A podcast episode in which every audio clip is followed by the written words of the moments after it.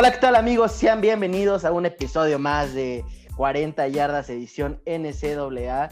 Eh, un gusto que nos estén acompañando. Los saludo aquí desde la lluviosa Ciudad de México. Tuvimos una gran semana de mucha emoción, de muchas sorpresas en el college football. Eh, como cada episodio me acompaña el buen Gons. Gons, bienvenido. Miki, muchas gracias. Un privilegio que nos acompañen como siempre. Eh, como bien dices, una gran semana, otra gran semana parece que se pone cada vez mejor la temporada y vamos a darle.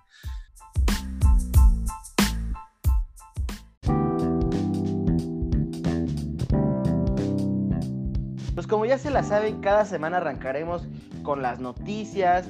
Eh, tenemos mucho de qué platicar en cuestión de coronavirus. Eh, tenemos el recap de diferentes juegos, pero pues ¿qué más, migons? Pues bueno, como ya saben, además les traemos eh, dos prospectos de, high school, dos prospectos bastante interesantes. Y eh, como cada dos semanas les traemos también los rankings de reclutamiento, ¿no? Así como también una actualización de, del AP Poll para ver cómo están moviendo los, los equipos. Muy bien, pues bueno, como ya se la saben, cada semana arrancaremos con la sección de noticias. Con, si te parece, me arranco con la primera. Vamos, dale, dale. Tom Herman y los Longhorns aún no deciden qué postura tomarán con respecto a la canción The Eyes of Texas. Eh, toda esta controversia se revivió este fin de semana después de que Sam Ellinger, coreback, se quedara a cantarla con algunos estudiantes. ¿Qué opinas, amigos? Pues mira, eh, digo, la verdad es que es una canción que la verdad, yo no, no, personalmente no puedo decir que he visto toda la letra, de lo poco que vi, la letra en sí, al menos la letra no, no, a la letra a secas no le, en un, en un vacío, por así decirlo, no le vi ningún problema. Sí sé que tiene por ahí un origen eh, de racismo, por lo cual, pues, creo que, que sí tendrían que tomar alguna medida, ¿no? Eh, al final se está buscando que tomar este tipo de cambios, pero pues ya vamos a ver, ya veremos qué hacen los Longhorns, ¿no? Y Tom Herman. Muy bien. Nos vamos con la siguiente noticia. Eh, el AD de, Baylor dice que hay 28 casos positivos de COVID entre jugadores y 14 entre miembros del staff.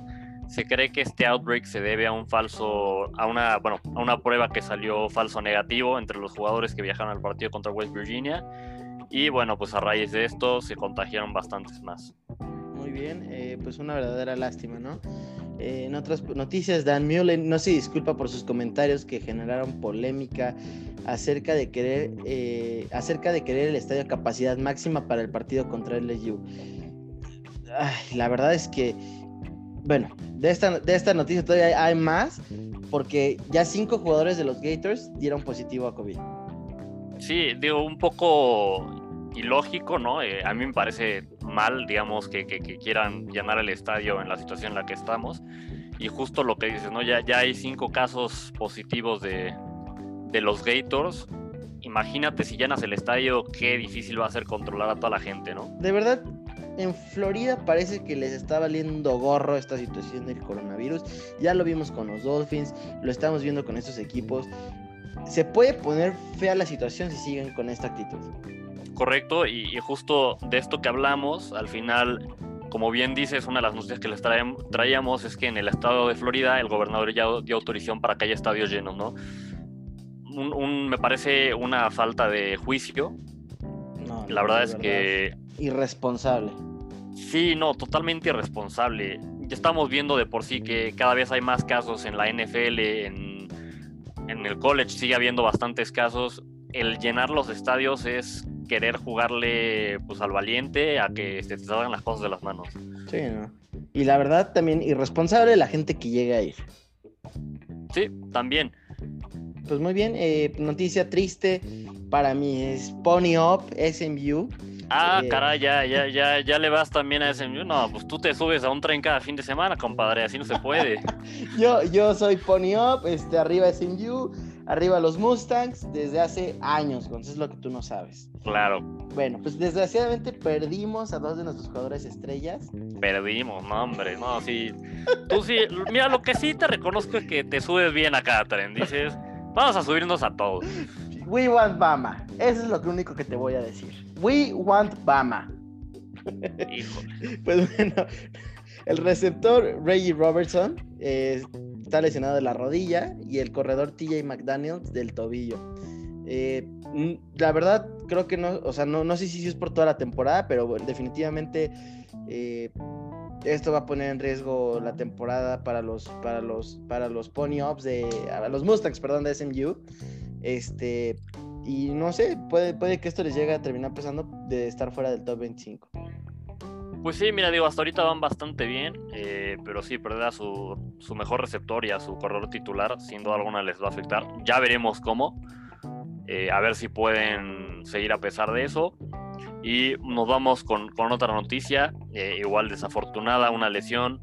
Caleb Chapman, el receptor titular de Texas AM, se perdió el resto de la, de la temporada por una lesión pues un golpe duro para, para Texas AM, que como ya mencionamos hace un par de semanas, perdió también un linebacker titular. Ese linebacker titular más bien se salió de la temporada, pero pues una pérdida más para este equipo de, de Texas AM. Muy bien, y en una de esas lesiones que de verdad dan coraje, el cornerback estrella de Syracuse, Andrea Cisco, eh, para que sepan, fue nombrado como Precision All American pues chocó con un compañero en el calentamiento y aparentemente se va a perder el juego contra, contra Georgia Tech. Sí, bueno, me parece que se, pierde la temporada, pero justo como dices, se, choca con un compañero en el calentamiento contra Georgia Tech y, y pues adiós temporada. Son, son, lesiones que dan coraje y bueno, todas las lesiones dan coraje, pero estas que, que, no son en juego, que son en práctica y además con un mismo compañero, pues... Recordando la de Von Miller, ¿no? Sí, sí, sí, sí, correcto una, verdadera tristeza. Pues nos vamos con otra desafortunada noticia, una lesión más. Skylar Thompson, el quarterback titular de Kansas State, se queda resto, bueno, se queda fuera el resto de la temporada. Esto con una lesión parece ser del tronco, ¿no? Eh, del tronco superior, del torso. ¿Del Trubisky? De, sí, del, del tronco superior, Trubisky, correcto. Eh, otra noticia desafortunada, ¿no? Además, Skylar Thompson, que había ayudado a, Kansas State a, hacer este comeback contra los Sooners, se pierden un, un, valioso jugador. Muy bien, y bueno, dos juegos han sido pospuestos por temas de COVID. Oklahoma State contra Baylor. Baylor parece ser que está infestado, como lo platicamos. Y Vanderbilt contra Missouri también fue pospuesto. Correcto. Eh, traemos una noticia más eh, relacionada a COVID también. Les Miles, el, el coreback, perdónenme, el coach de Kansas. El coreback. Pues es que es miércoles. Pero bueno, Les Miles, eh, el head coach de Kansas, ex head coach de LSU, da positivo a COVID. Un, caso más ¿no? de, jugadores o coaches que, que dan positivo. Muy bien, Gonz. No sé si tienes otra noticia por ahí. No, por ahora sería las que traemos. Muy bien, pues mira, la siguiente sección eh, es la del recap de los juegos. Yo lo único que quiero decir, la semana pasada bien dijiste, esto es 2007 o qué fregados está pasando. Hay muchos subsets. Si tú eres alguien que le gusta estar metiéndole lanita a los juegos de NCAA, esta no es la temporada para hacerlo. Todo está pasando, de verdad. Todo lo improbable parece que está pasando. Este mis parlay, mis over-under están dolidos. Eh, así que pues arráncate con el recap, amigos. ¿Cómo ves? Pues nos vamos al primer partido. Virginia Tech, el número 19, visitó a North Carolina, a los Tar Heels, radicados en el número 8. North Carolina se lleva el partido 56 a 45. Y un par de cosas de este juego. Si bien Sam Howell, como ya hemos mencionado, es la estrella de los Tar Heels, el jugador que todos están siguiendo que incluso algunos dicen que es el próximo Tom Brady, exagerado, pero bueno, algunos lo dicen. Si bien Sam Howell es la estrella, este partido fue de los corredores. Los dos corredores de, North Carolina impresionantes. Michael Carter tuvo 214 yardas y dos touchdowns y Javonte Williams 169 yardas, igual dos touchdowns. Eso sí, el juego estuvo mucho menos cerrado de lo que aparenta el marcador. Eh, la diferencia fueron de 11 puntos, pero en el juego, North Carolina fue ganando prácticamente todo el partido, dominaron. Si no ganaron por más, fue porque su defensa simplemente no se los permitió. Sí, sí, la defensiva de Virginia Tech es tristísima, Gonz, tristísima. Las dos defensivas, ¿no? Cuando, cuando hay un partido, 45 puntos, el, el, equipo que pierde, hay algo mal con las defensivas. Sí, yo fíjate que todavía la de los Star Heels la vi ya más relajada por, por la gran comodidad que nos están ganando, ¿eh?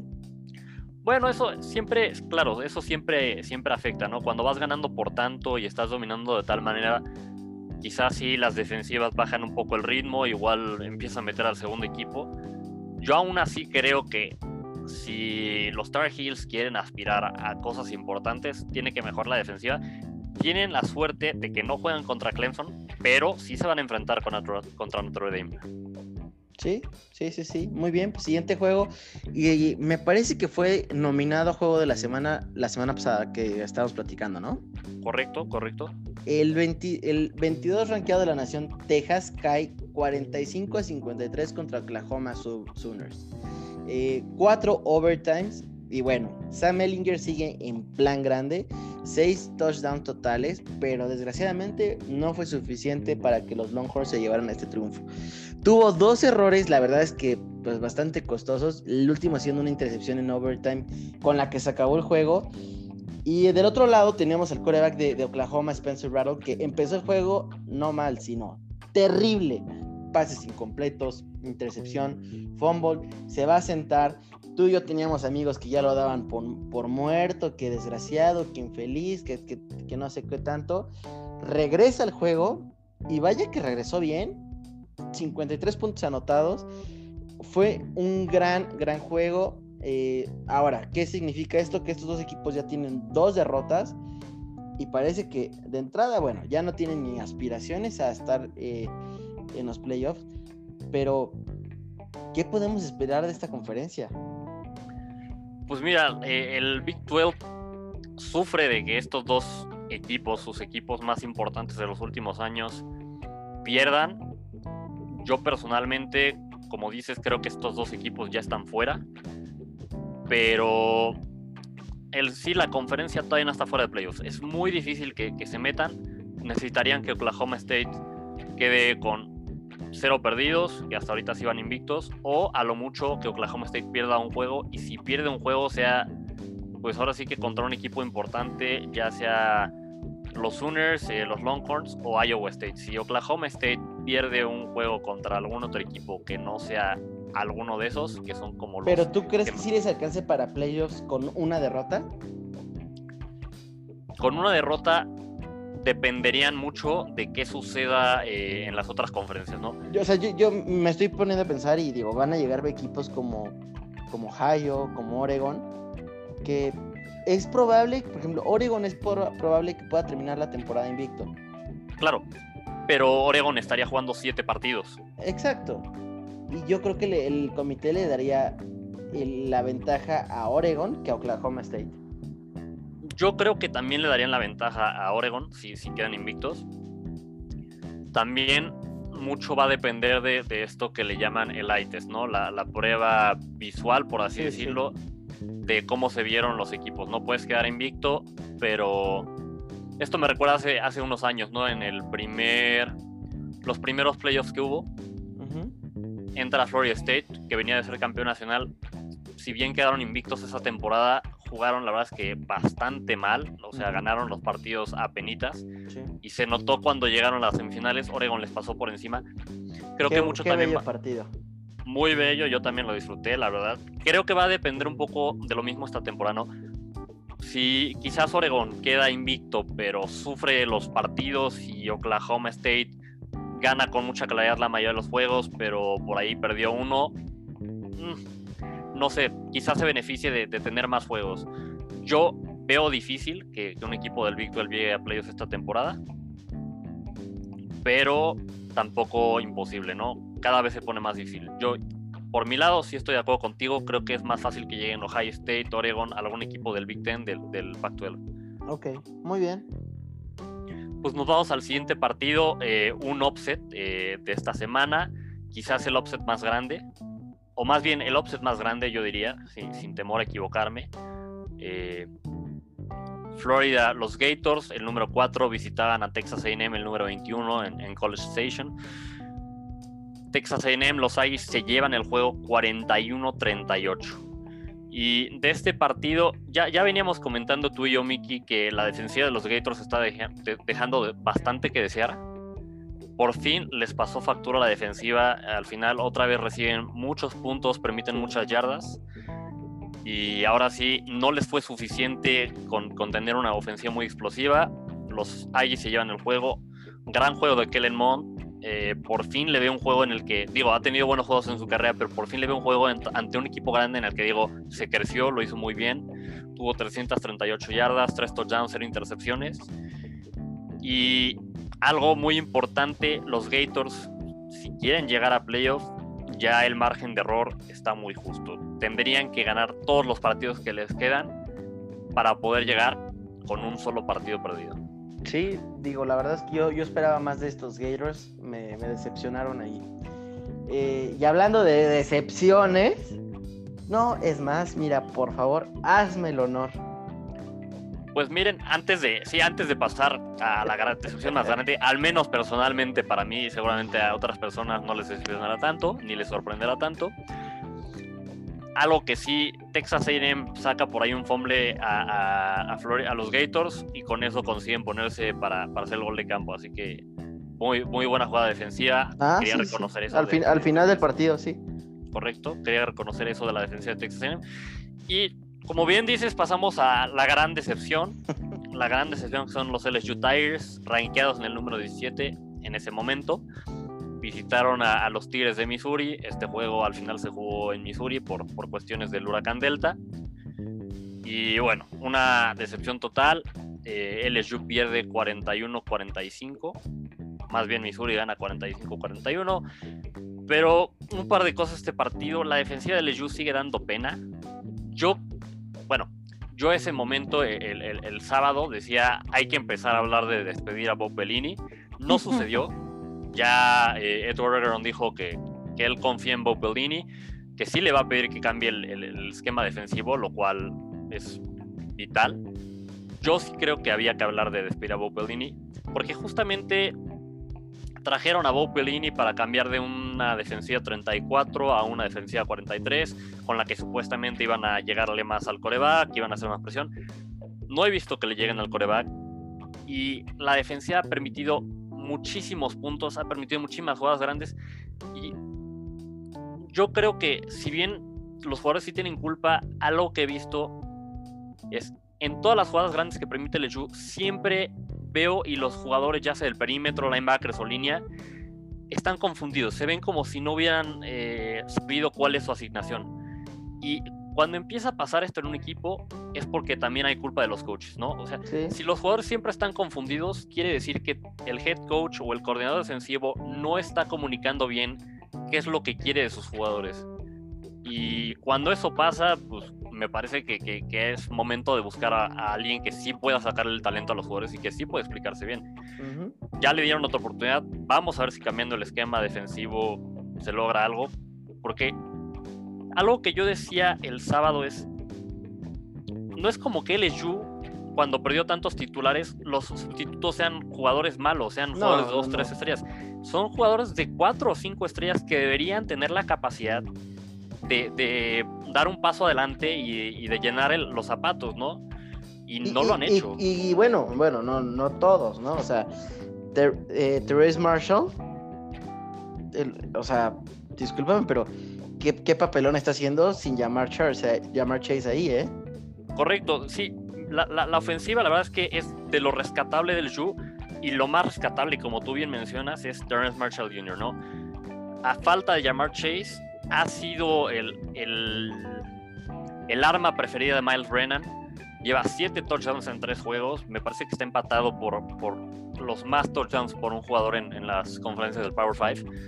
Y no sé, esta es mi opinión. Quizás estoy vendiendo humo. Yo creo que si Terrence Marshall Jr. sigue así en la temporada, podría empezar a, pues a meterse a la discusión para, para el mejor eh, receptor del draft que viene, ¿no?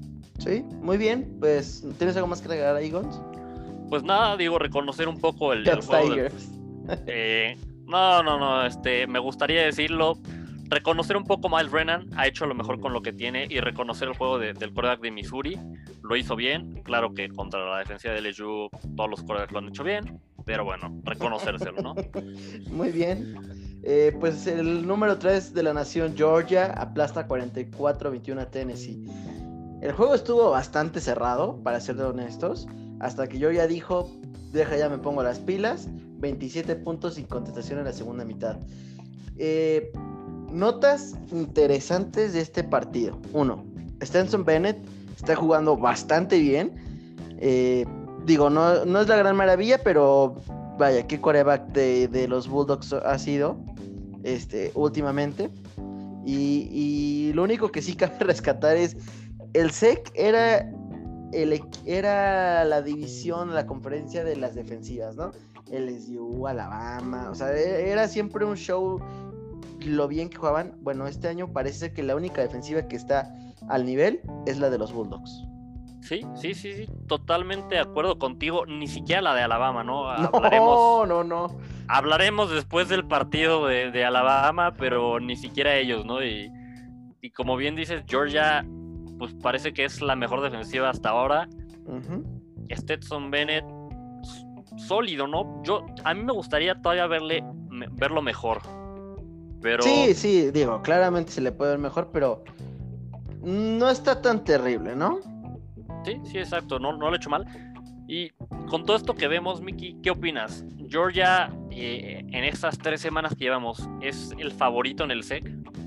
Después de lo que vimos. Yo todavía no los compro. O sea, yo todavía no creo que sean mejor que Alabama.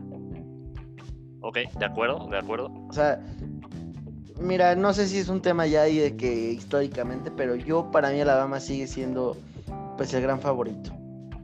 Es que mira, siento que con Alabama sucede un poco con lo que, lo que sucede con los Patriots, ¿no? Eh, mientras esté ahí Nick Saban, no los puedes contar, no los puedes dejar sí, No. Claro, o sea, sería, sería muy tonto decir, este, Alabama, por lo que hemos visto, no es el gran equipo, ¿no? O sea, la verdad es que si algo nos deja claro Alabama es que de repente cuando ya dice, ok, ya me voy a poner las pilas, bueno, o sea, llega y aplaza al que quiera, ¿no? correcto, sí, sí, sí, totalmente de acuerdo.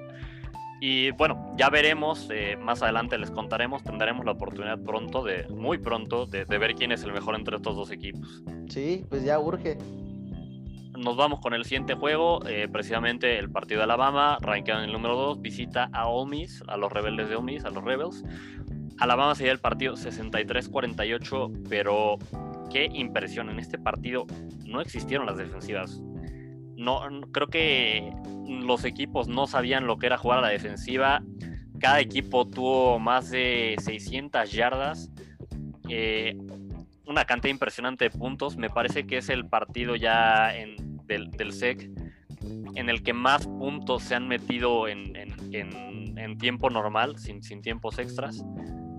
Lo cual pues ya, ya te habla del juego ofensivo que fue par de notas de este partido. Eh, Nick Saban sigue invicto contra sus ex asistentes. En esta ocasión se enfrentó contra Lane Kiffin, quien fue justo el que ayudó a, mejorar la ofensiva de Alabama.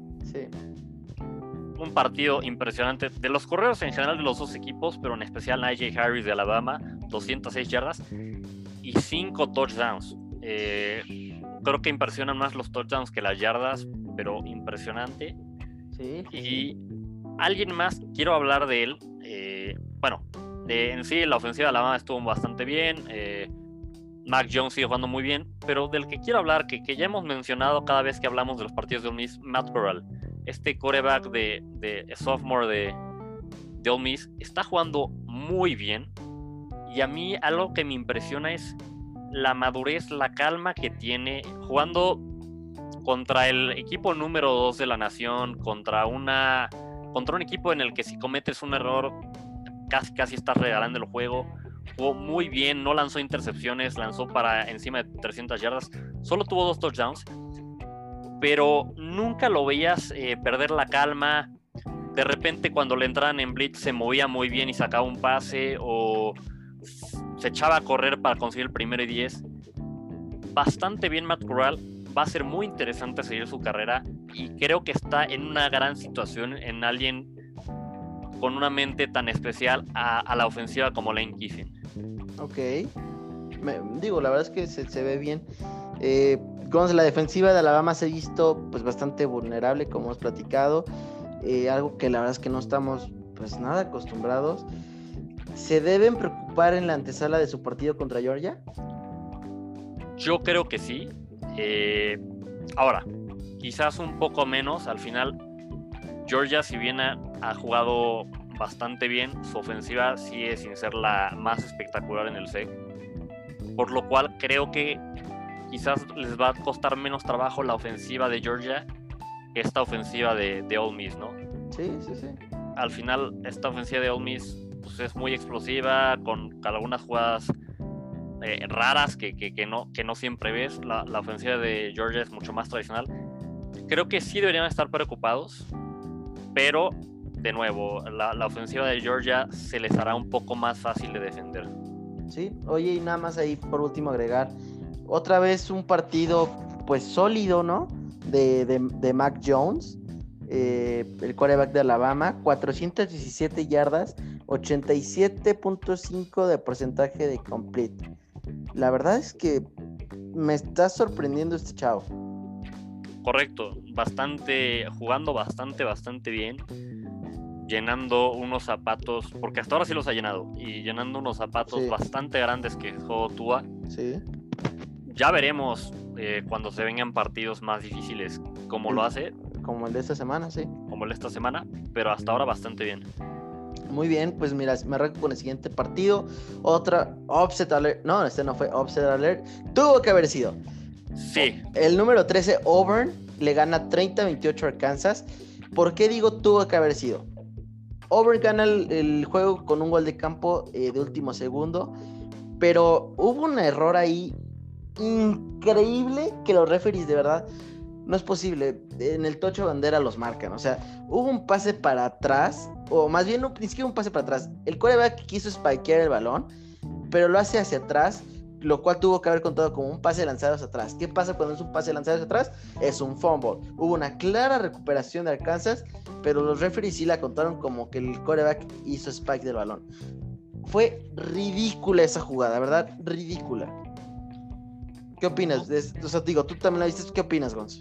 fue, para mí fue un robo. eh, la verdad es que claramente en la repetición se veía una y otra vez como el coreback de Auburn azota el balón volteando hacia atrás.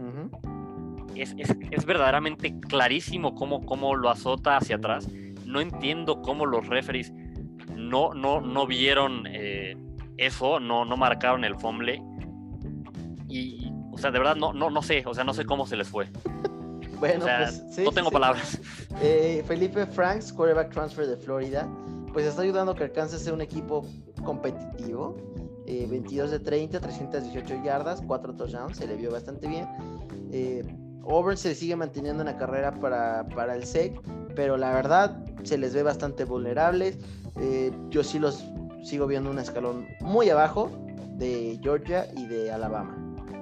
Sí, sí, de acuerdo contigo. Eh, como bien dices, con, el, con este récord matemáticamente todavía no están fuera, pero sí están un, escalón por abajo de estos dos equipos. Ahora, Auburn siempre tiene la capacidad de, dar offsets, ¿no? En especial contra Alabama. ¿Cuántas veces hemos visto que, el Iron Bowl se convierte en, un offset? Así que digo, no hay que dejar fuera Auburn, pero sí en este momento se ve por abajo de, de estos dos equipos. Y como bien dices, Arkansas, pues parecía que iba a entrar como víctima al SEC. Hasta ahora sí lo ha sido un poco. Digo, ha perdido dos juegos, ha ganado solo uno, pero bastante competitivo. Sí, sí, sí. Muy bien. Y el siguiente juego, Gons, que tú y yo también decíamos juego de la semana y resultó ser un, un fracaso. No, Una fue un- una, este fue, si jugáramos a Mongos, este juego fue el impostor. Eh, sobre todo Miami, como, pues ahora sí, como ya dije, jugó Miami en ese momento arranqué en el número, en el número 7, se enfrentó a- al número 1 de la nación, a Clemson, en, casa, en el estadio de Clemson. Y bueno, fue una paliza total. Clemson aplasta a Miami 42-17. Para aquellos que pensaban que Miami está de regreso, no está ni cerca de estar de regreso Sí. ni con Jerry King, que este gran coreback. Mira, Miami sufrió para mover el balón, apenas dos- 210 yardas ofensivas, pero la ya no, ya no sabía yo si era que, que la claro que la defensiva de Clemson es dominante, pero yo no sabía si es que la ofensiva de, de Miami era mala o si la defensiva de Clemson era tan buena o una mezcla de las dos. Creo que es una mezcla de las dos. Mm, Quizás un poco más lo, lo bueno que es la defensiva de Clemson, pero constantemente estaban presionando a Derrick King, que tacleaban eh, inmediatamente que recibía el balón los, de Miami. Gran papel de, esta defensa de Clemson, gran papel de todo el equipo. Creo que lo único que le criticaría a Clemson fue que tuvieron dos goles de campo que les bloquearon. De uno de esos dos goles de campo vino uno de los touchdowns de Miami. Pero bueno, al final, si Clemson sigue ganando por tanto como ha ganado, ni se tendrían que preocupar por esto, ¿no? Claro, eh, digo, ya lo veremos con equipos que sean tal vez más fuertes, pero, pero vaya, hasta el momento el equipo dominante del college football. Sí, sí, correcto. Ya veremos cuando se, bueno, cuando se enfrenten contra Notre Dame, que yo creo que se enfrentarán con ellos en el campeonato de, del ACC. Va a ser interesante. Aún así, Clemson está un escaloncito por encima de todos. Mickey, Clemson está todavía por encima de, de Alabama y Georgia. Sí. Yo, yo los puse como mis gallos eh, para llevarse toda esa temporada. Está todavía por encima de Ohio State porque recordemos que Ohio State la temporada pasada tuvo ahí un mano a mano contra Clemson. Yo creo que sí, Gons, pero sobre todo porque Clemson realmente no tuvo muchas pérdidas eh, en cuestión de que se les ha ido mucha gente el año pasado. Eh, sí tuvieron algunos como este Simons, el, linebacker. Pero, exacto, pero eh, la verdad es que el equipo base se mantuvo. Entonces, para mí, esa es la gran ventaja que tuvo Clemson. Y bueno, súmale con esta situación del COVID, que ya conocieras a tu equipo, fue para, o sea, fue una gran, gran ventaja de acuerdo. Eh, digo, igual por ahí Ohio State no perdió tantos, como pero sí perdió a, dos superestrellas. Pero tú entiendes que yo odio a Ohio State. Lo entiendo, lo entiendo. Eh, son muy buenos, pero sí, sí, puedo entenderlo. Muy bien. Eh, pues, Gonz, ¿qué te parece si me voy con los últimos recaps o los últimos resultados de la semana? de acuerdo. Florida State cae 26-42 contra el número 5 Notre Dame. South Carolina aplasta 46-7 a Vanderbilt. North Carolina State 38-21 a Virginia. Duke eh, le gana 38-24 a Syracuse. ¿Cómo ves si te echas los siguientes cuatro? De acuerdo, Texas Tech pierde 31-15 contra Iowa State. Eh, Utah pierde 20-27 contra BYU. Kansas State le gana 21-14 a TCU. Y bueno, una gran decepción después de la primera semana. Mississippi State pierde contra Kentucky. Kentucky sigue el partido 24-2. La verdad, ese fue el que más ruido me hizo. Eh, eh, yo creo que esto habla de lo mal que está LSU, ¿no? Sí, sí, sí, sí. Como bien decíamos, eh, LSU está muy mal. Eh, se tenían que preocupar después de la semana pasada. Y pues bueno, ya, ya, ya hablamos bastante de, de lo mal que están. No veo por qué hablar más de eso. es un tema muy doloroso y ya lo tocamos suficiente. Muy bien, pues eh, la siguiente sección que tenemos, amigos, es el AP Poll. Eh, es el ranking de los top 25 en la nación. Y como cada semana, Gonz y yo se los traemos. El actualizado. Gonz, ¿cómo ves si les platicas eh, cómo están las posiciones por el momento? De acuerdo, tenemos a Clemson, que se queda en el número uno, no hubo cambios. Después en el número 2 tenemos Alabama, tampoco hubo cambios. 3 Georgia, no hubo cambios. 4 Notre se subió del 5 al 4. Después tenemos a North Carolina, la semana anterior estuvo en el 8, se subió hasta el 5. Después en el 6 tenemos a Ohio State sin jugar un solo partido. Ya hemos dicho muchas veces qué opinamos de esto, pero bueno, ahí están. En el 6 se mantienen. En el 7 tenemos a Oklahoma State. Tenemos un amigo que va a estar muy contento de que Oklahoma State cada vez está subiendo. ¡Go Cowboys!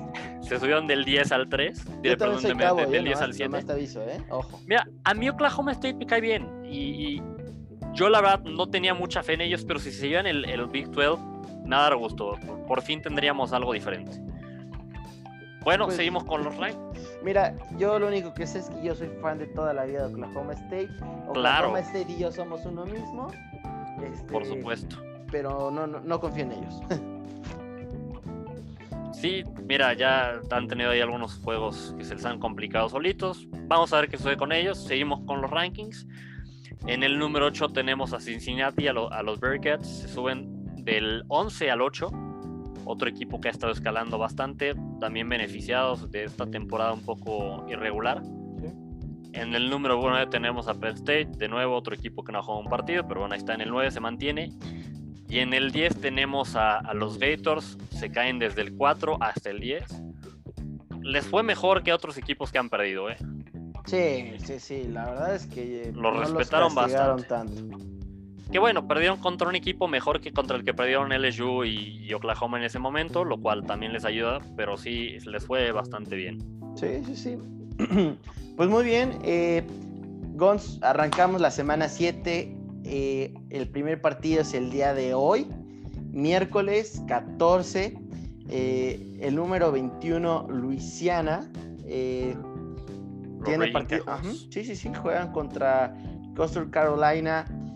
¿Qué podemos esperar de este partido? Luisiana se lo lleva fácil. No sé si se lo llevan tan fácil, ya, ya he dicho que se lo van a llevar fácil en otras ocasiones y, y se, y se han complicado la vida, han sufrido para ganar, pero sí creo que se lo lleva Luciana. Muy bien. Nos vamos con el siguiente partido, el viernes 16. BYU en el número 14 se enfrenta a Houston. Eh, Houston que, ha- que no ha podido jugar eh, mucho, o más bien nada por, por, por COVID. Y yo por lo mismo creo que se lo lleva BYU. Yo he sido fan de BYU toda esta temporada porque creo que han hecho las cosas bastante bien. Pero voy por el offset aquí. Houston se lleva este partido. ¿De acuerdo? ¿De acuerdo? Del siguiente partido, mi SMU de toda la vida, Pony Up en el lugar 17, visitando a Tulane. Claro que sí, voy por SMU en este partido. De acuerdo, voy también SMU. No, no, no, no estoy. No creo eso de que sea fan, pero bueno, voy con SMU también. ¿Has visto cómo celebran las intercepciones? No, no, no, ¿cómo, cómo, cómo Como la si celebran? estuvieran en pachanga, como si estuvieran abriendo botellas. Bueno, pero eso lo hacen todos los equipos. No, no, no, pero este SMU, la verdad, ahí se nota que sí tienen buena fiesta. Me han platicado. A mí también me han platicado eso, eso sí. Eso sí. Si hay algo que reconocerles de SMU es eso. Muy bien. Nos vamos con el siguiente partido. Eh, el número uno Clemson se enfrenta a Georgia Tech. Se lo lleva Clemson. No veo mucho más que decir Sí, de este sí. partido.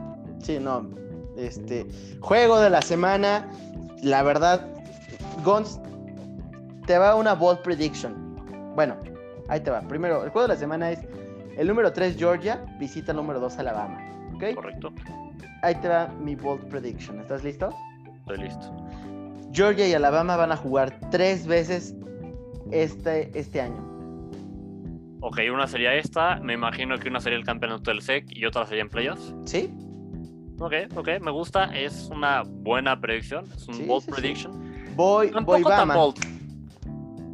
Yo fíjate que me voy a ir con un bold prediction un poco más tranquilo que el tuyo, pero voy con Georgia.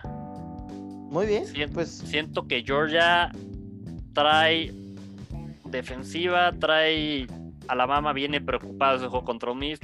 Voy con, con los Bulldogs. Muy bien. Ojo aquí que cualquiera de los quarterbacks tiene buen juego podría empezar a hacer ruido para, para un futuro verlos eh, eh, ya postularse tal vez para el NFL.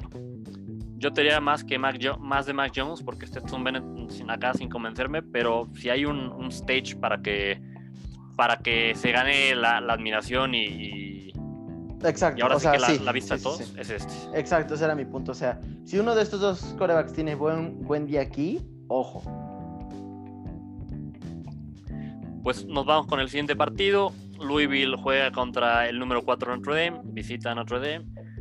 Louisville, la verdad es que empezó bastante mejor la temporada, se ha caído un poco. Por lo mismo, yo voy con Notre Dame. Sí, sí, sí, yo también la verdad es que voy con Notre Dame. Eh, número 5, North Carolina, los Tar Heels visitan a Florida State. Eh, mira, a pesar de que yo no, no me cambien los Tar Heels, pues, pues vaya, están rankeados número 5, Florida State no trae mucho nivel, voy Tar Heels. ¿De acuerdo? Voy también con, lo- con los Tar Heels. Nos vamos al siguiente partido. El número 8 Cincinnati se enfrenta a Tulsa. Voy con Cincinnati, lo han hecho bastante bien. Es un equipo balanceado hasta ahora, buena ofensiva, buena defensiva. Me gusta Cincinnati. Sí, sí, sí, yo también, yo también voy Cincinnati. Siguiente partido, Gons, por favor, tápate los oídos. LSU visita el número 10, los Florida Gators. Yo creo que LSU no la va a pasar nada bien. Los Gators les van a pasar por encima a gacho. De acuerdo, me gustaría ir con un bold prediction, pero no lo voy a hacer eh, porque no hay fundamentos. Se lo lleva fácilmente Florida. Lo que sí es, quiero ver el supuesto nuevo esquema defensivo del LSU. A ver si con eso mínimo meten tantito las manos. No te digo que las manos y meten un dedo. Pues ya veremos, amigos.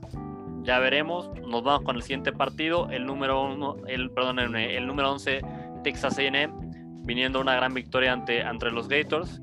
Se enfrenta a Mississippi State Mira, si estuviéramos después de la semana 1, te diría que sería un buen juego, pero después de lo que he visto las últimas dos semanas de Mississippi State y de lo que vi de Texas AM en el partido pasado, voy con Texas AM. Se lo, vayan, se lo va a llevar Texas AM sin problemas. Sí, la verdad es que qué, lástima, ¿eh? porque Mississippi State nos emocionó y nos dejaron en el olvido. Eh, nos decepcionaron bastante. Voy, voy Texas AM. Siguiente partido, Pittsburgh visita al número 13 eh, de U, Miami. Eh, pues mira, Miami decepcionó. Eh, no se les vio bien, pero, pero vaya, yo creo que en este partido no deberían tener problema para llevárselo. No, de acuerdo. Y mira, también Pita decepcionado después de empezar bien, tener una defensiva sólida. Han, decepcionado los últimos partidos. Sí. Eh, también voy con Miami. Muy bien. Nos vamos al siguiente partido. El número 15, Auburn, se enfrenta a South Carolina.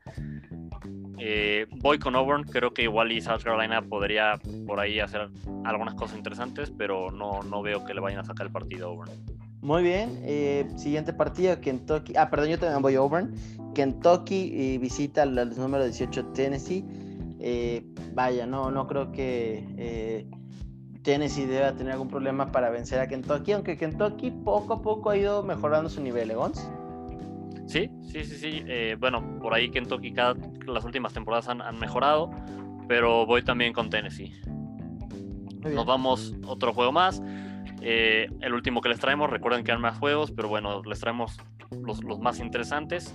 Este juego es Boston College, se enfrenta al número 23 Virginia Tech. Mira, Virginia Tech viene de, perder contra los Star Heels, eh, pero tampoco se dieron mal. Su ofensiva avanzó con el balón, hizo algunas cosas interesantes, voy Virginia Tech. Yo voy por otro offset, ojo, ¿eh? yo ya puse dos offsets, creo que tú pusiste uno, que sería el de Georgia. Pero el más grande, ese es el más grande. Eh, Boston se lleva este partido contra Virginia Tech.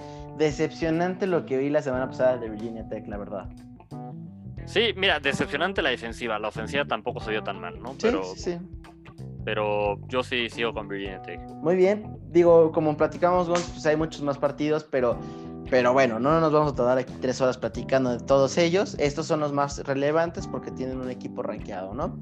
Eh, y hablando de rankings y de cosas así, Gons, como cada dos semanas les traemos a todos el recruiting ranking, de qué va esto, les platicamos cómo van las universidades con sus, con sus reclutas, quiénes están haciendo ruido para los próximos años.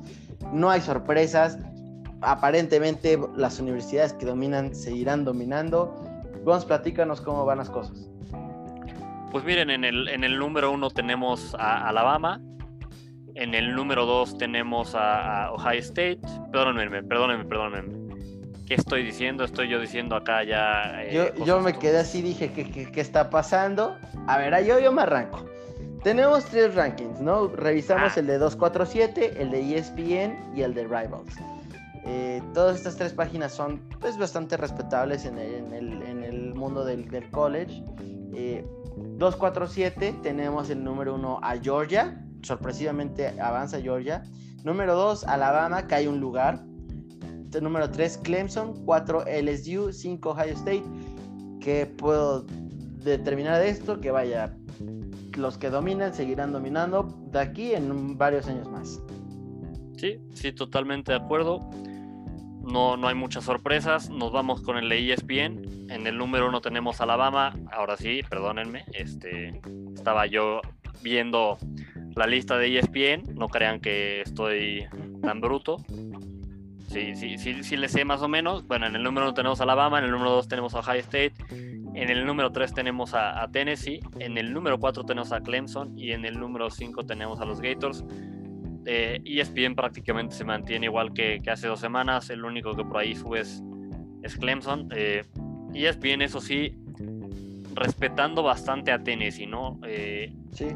Al principio de la temporada, la mayoría de las, de, los, de las clasificaciones tenían a Tennessee si no en el top 5, eh, pues bastante arriba. Y ESPN son los únicos que los mantienen ahí.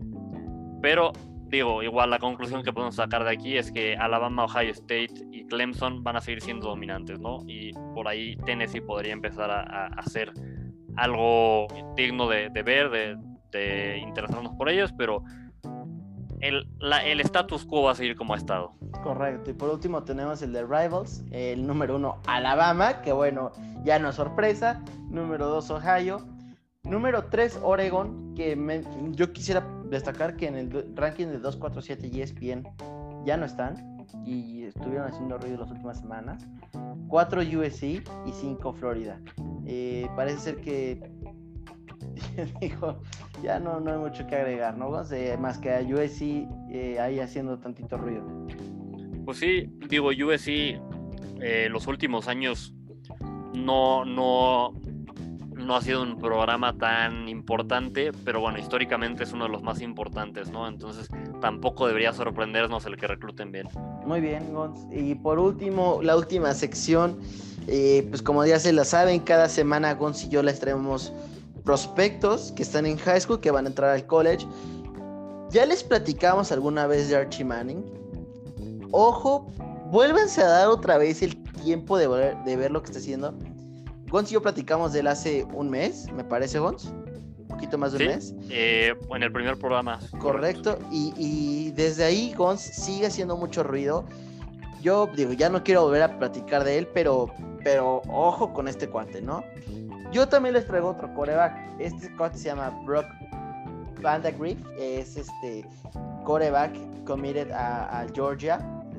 A ver, es de high school, pero ya mide 1.90 y, ya pesa 89 kilos. O sea, la verdad es que, o sea, no, sé qué comen allá, eh, pero que nos manden un poquito, ¿no?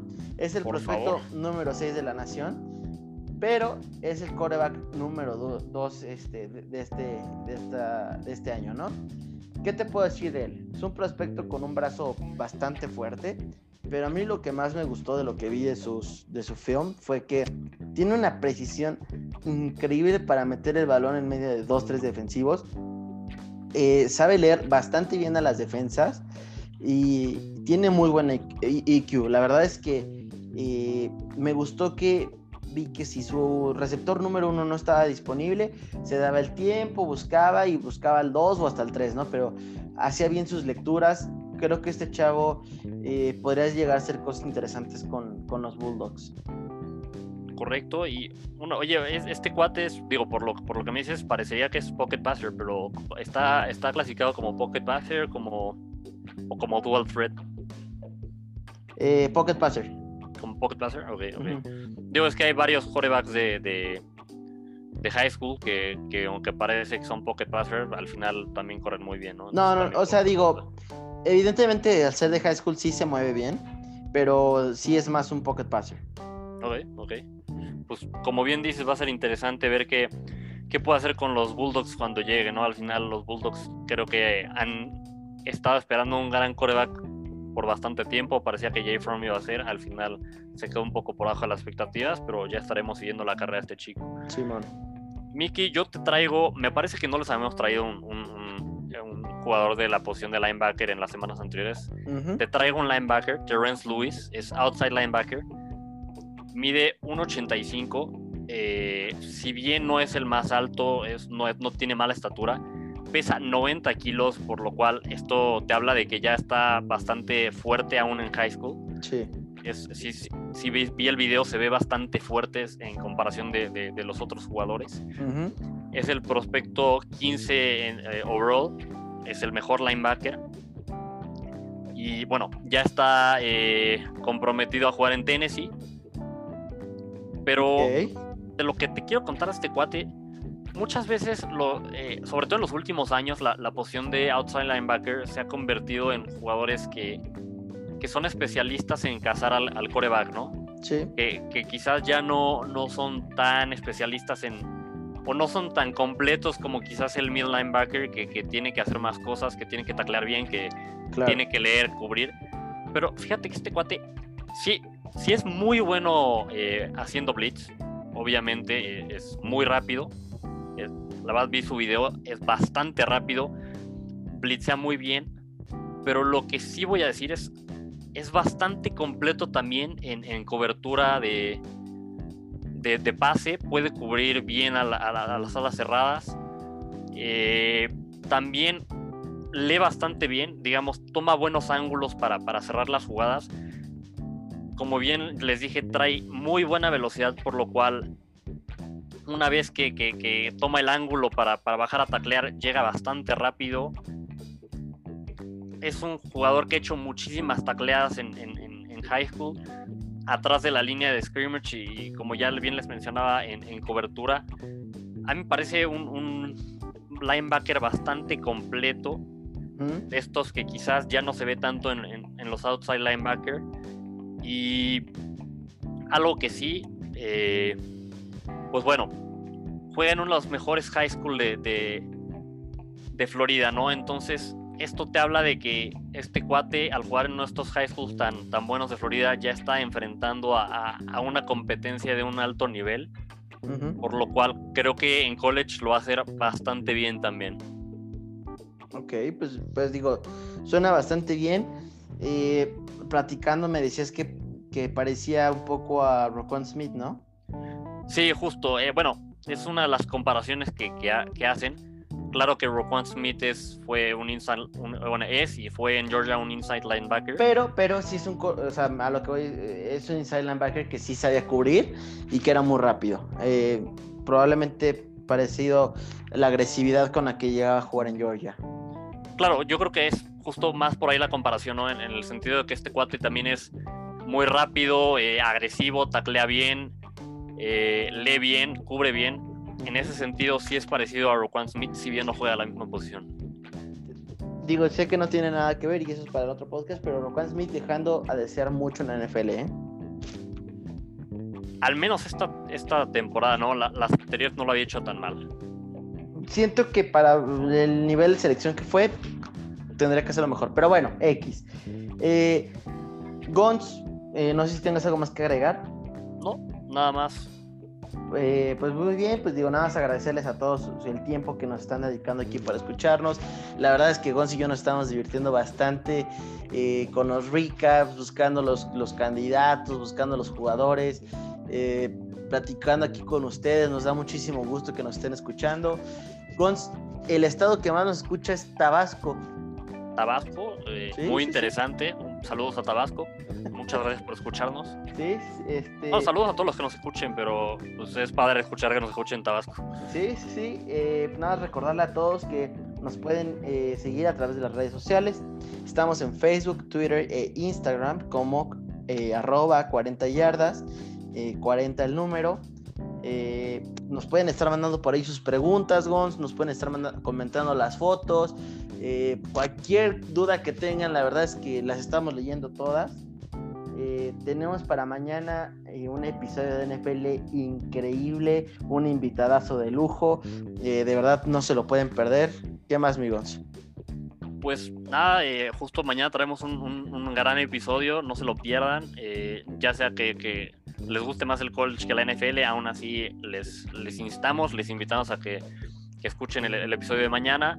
Eh, agradecerles el que nos escuchen, el que nos sigan acompañando y pues, como siempre les digo, para nosotros es un privilegio compartir esto con ustedes. Muy bien, Gonz. Por último, pues ya se la saben, les tengo una frase ahí para que se puedan ir a sus casas a dormir, al tráfico, donde sea que estén. Esta frase es de Murray Warmath, eh, head coach de, de Minnesota, la universidad. Eh, y la frase dice, If lessons are learned in defeat, our team is getting a great education. Si las lecciones se aprenden en las derrotas, nuestro equipo está teniendo una gran educación. Pues sí, totalmente de acuerdo. Creo que eh, no hay una mejor educación en esta vida o un mejor aprendizaje que cuando uno falla. Al final de, las derrotas, de las fallas, es de las que uno más aprende y es sobre todo muy, muy importante aprender de, de, las derrotas, de las fallas, ¿no? Al final es cuando nos damos cuenta que es lo que, lo que más podemos hacer mejor. Así que una gran frase, una, una gran lección. Y no solo eso, Gon, sino también utilizar esos momentos como como gasolina para que en la siguiente vez lo, lo des todo, ¿no? Claro, digo, porque a nadie, a nadie le gusta, bueno, creo que a nadie nos gusta fallar o perder. Eh, sin duda alguna a ti, a mí no. Entonces, obviamente, pues sí, si de repente hay una falla, hay una derrota, hay que aprender, pero hay que usarlo como motivación y decir, no más, ¿no? O sea, esta es la, la primera y única vez. Sí. Muy bien, Gus. Pues muchísimas gracias por acompañarme. A todos, muchísimas gracias por escucharnos. Y nos vemos hasta la próxima. Hasta la próxima.